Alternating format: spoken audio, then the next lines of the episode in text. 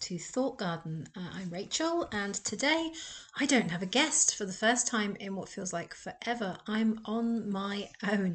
So, welcome and thank you for listening. Today, I want to talk about the nature of human resources. Personnel, as once upon a time it used to be known, and a industry, a profession that I'm very familiar with. HR is my background. Um, I spent 15 years working in various HR roles, going from an advisor through to an HR manager and eventually an HR business partner. And I never coveted HR director. I'm not sure why, and I think maybe there's something there around the pressure, or whether actually I just got tired. I did get disenchanted with the work.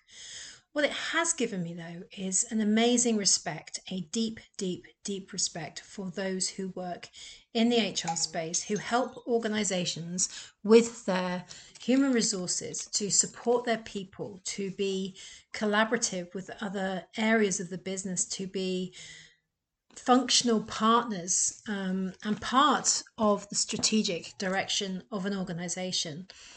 And I have a huge respect for organizations that invite HR to be at that board level and to be in those discussions because let's face it, for most businesses, without the people, there is no business. So, what makes HR such a tough job? Now, I can jokingly say it's because we wear so many hats. We wore, I did wear. so, this is it. See, now I start talking like I'm there again. So, yeah, HR professionals tend to wear a lot of hats. I think you separate payroll and the more financial sides of HR into almost a separate department in some organizations, although clearly there are some smaller businesses that will have all of that in one, one space. But ultimately, what tends to happen is you, you get this separation of, of the payroll stuff and, and, and the transactional HR functions and then the employee relations and the strategic HR um, projects and things that you pull together to make the strategy of the business a reality through the human resources that you have through the people in the organization. And that can encompass such a huge amount of things. It can encompass communications. It can encompass um, organizational development l&d so learning and development it can bring in all sorts of other things like employee support um, and care and well-being.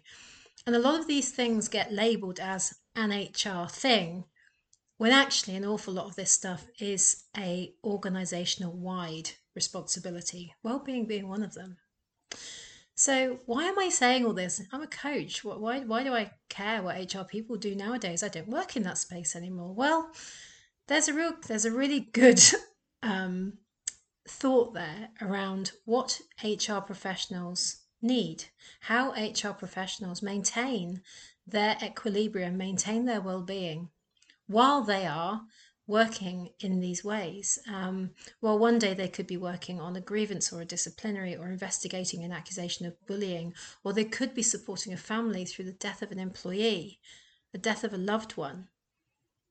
That's happened a few times, sadly, um, over my 10 years. In my last organization, we had five separate employees pass away for various reasons, and, and some well, no, none of them more tragic than any others, but some more difficult to handle and to um, support the organisation through than others. Some were expected, some were highly unexpected. So, HR professionals get brought in to support managers and the organisation with all of these things. And who supports HR through that? That's something that I've been pondering for quite some time who is there to help the HR team maintain their equilibrium, keep their calm, keep their sense of purpose and maintain their values and manage their emotional well-being through these processes through these not processes these events that happen that can affect hr professionals very very deeply I recall through some of these, as I'd mentioned, deaths, because I think they were the most emotive, really being struck and suffering from wondering things that I might have done to help more and things I should have noticed in some some instances. Um, also, what more could we do for the family? And I still now, two two years after leaving the organisation I was working for, I still reflect back on those times and think, what was my role? How how did I help? What more could I have done in that scenario? I reflect back on grievances and disciplinaries and dismissals and wondering where people are now and how they're doing. I reflect back on elements that have made me question my faith in human nature. So, where we've seen um, examples of misdemeanors, which I can't talk about here, obviously, because they're very, very private, but ultimately, the where there was an evidentiary burden um, that proved that somebody that we, I trusted deeply, behaved in a way that was so at odds with my values, so abhorrent to what I considered to be decent human behavior, that it shook my faith in human nature and it did shake my trust in some of the employees, and that wasn't fair. What I didn't have at the time was anywhere to go with that to unpick the things that I was feeling, to reset and objectively look at what do I really know? What's true? This thing that's happening right now that is blurring and um, damaging my view of everybody is a blip. This is a one instance out of hundreds of instances, hundreds and hundreds. So, why should I now, therefore, never trust a sick note again on the basis that one person has managed to basically fake theirs? Really? So, yeah, it took me a long time to get through that and to realize how much it was impacting my day to day work and my behavior in the organization and the assumptions that I was drawing and the cynicism that was growing in me at the time. I got over it, but I think I could have got over it a lot quicker with support, with help, with somewhere safe to go and talk and share confidentially without any worry of judgment prejudgment um, or assumptions and being able to look at the things I was thinking and feeling and pick them apart to determine what's actually true in that. In what way is this helping me go forward? In what way is this hindering? What way is this impacting my work in general? Now, I'm out of that world, kind of. And it's really weird. When I started my coaching business two years ago, I said to myself, I'm not going to coach HR. I'm not targeting people in the HR space because I don't want to be known for HR. I am separating myself from that. I've done 10, 15 years working in an HR space. It's what people know me for. And I need to be known as a coach. That's who I need to now be to the external world. Was that sensible? I'm not so sure because actually, outside of the organization that I was working for, nobody else knew me as HR. So I was laboring under a misapprehension there. And maybe I was laboring more under a, a, presumption that if I started working with HR professionals again, I'd get sucked back into that world. And I didn't want to go there. Now, don't get me wrong, it's not a horrible place. I'm making it sound awful, aren't I? Um, it's a fine place. It's a good place, and HR professionals are freaking amazing. But they do take a lot on, and it does take a toll. And I think it took a toll on me, and it took me a long time to extricate myself and separate myself from the toll it was taking and the love that I actually had for the job. Because, quite frankly, if I didn't love it, I wouldn't have stayed in it for 10 years.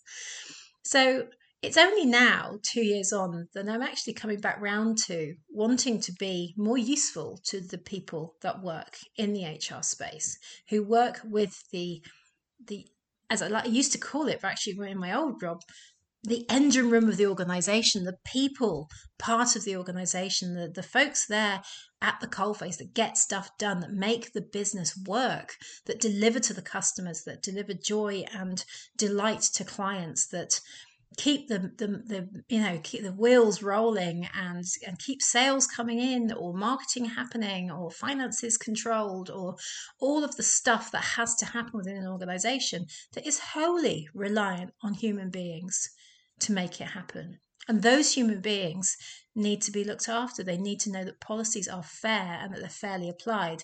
They need to know that their managers are looked after so they can look after them themselves. They need to know they're being paid fairly. Um, and when there are rewards and remunerations, that they're getting those at the right times. They need to know that they can go to somebody when there's a problem, when there's a conflict, and that conflict or problem will be dealt with fairly, objectively, and in good time. And that's the magic of the HR professional. Now, I'm saying all of this because it's amazing how we come back round to things, isn't it? And I think that's why I felt it would be helpful in this little solo diatribe about human nature to think about maybe as a thing to ponder as you go through your day. What have you come back round to? What have you poo pooed in the past that actually you're looking at now and saying, okay, with my slightly different viewpoint from having that degree of separation for however long it's been, what can I now do looking back at that that's useful to me now? So, in my own case, what I'm now doing is saying, actually, I'd really like to help HR professionals. I'd like to give them that space, that thinking partner, that, that confidential um, venting room, if you like, to be able to work through the stuff that they're dealing with in absolute confidence and discretion, knowing it goes nowhere else. It's contractually confined to a certain space to be that safe container so that when they go back to their jobs, to follow through on those investigations, to deal with these disciplinaries or grievances or deaths or occurrences or long term illnesses, to be that fair, objective, non judgmental, amazing, amazing professional that they know they can be. I would have benefited, so I can't even say the word benefited, I would have benefited hugely from that. And now I'm thinking, why is this not out there for HR professionals in general? Why is this not normal? As coaches, we have to have supervision. We don't have to, but it's highly recommended, and I highly recommend it. So, you know, supervision helps keep us safe. It, it helps us know our boundaries. It helps us navigate politics and systemic issues and work through who we are during that process to really know our values and to be the safest, most effective practitioners we can possibly be for our clients. Now, doesn't that sound like something someone in an industry, or uh, sorry, a job like human resources could do with? That safe space, that place to explore, that place to know themselves, and to understand how their presumptions, assumptions, and biases might impact their work for the good or for not so good either way, it's having that self understanding exploration that helps us grow to be at the learning edge of our profession. I actually believe that all service based roles within organizations that deal with people should have a form of supervision let's say it now it's not being judged it's not being you know looked at and supervise somebody with a checklist supervision in coaching terms is super vision.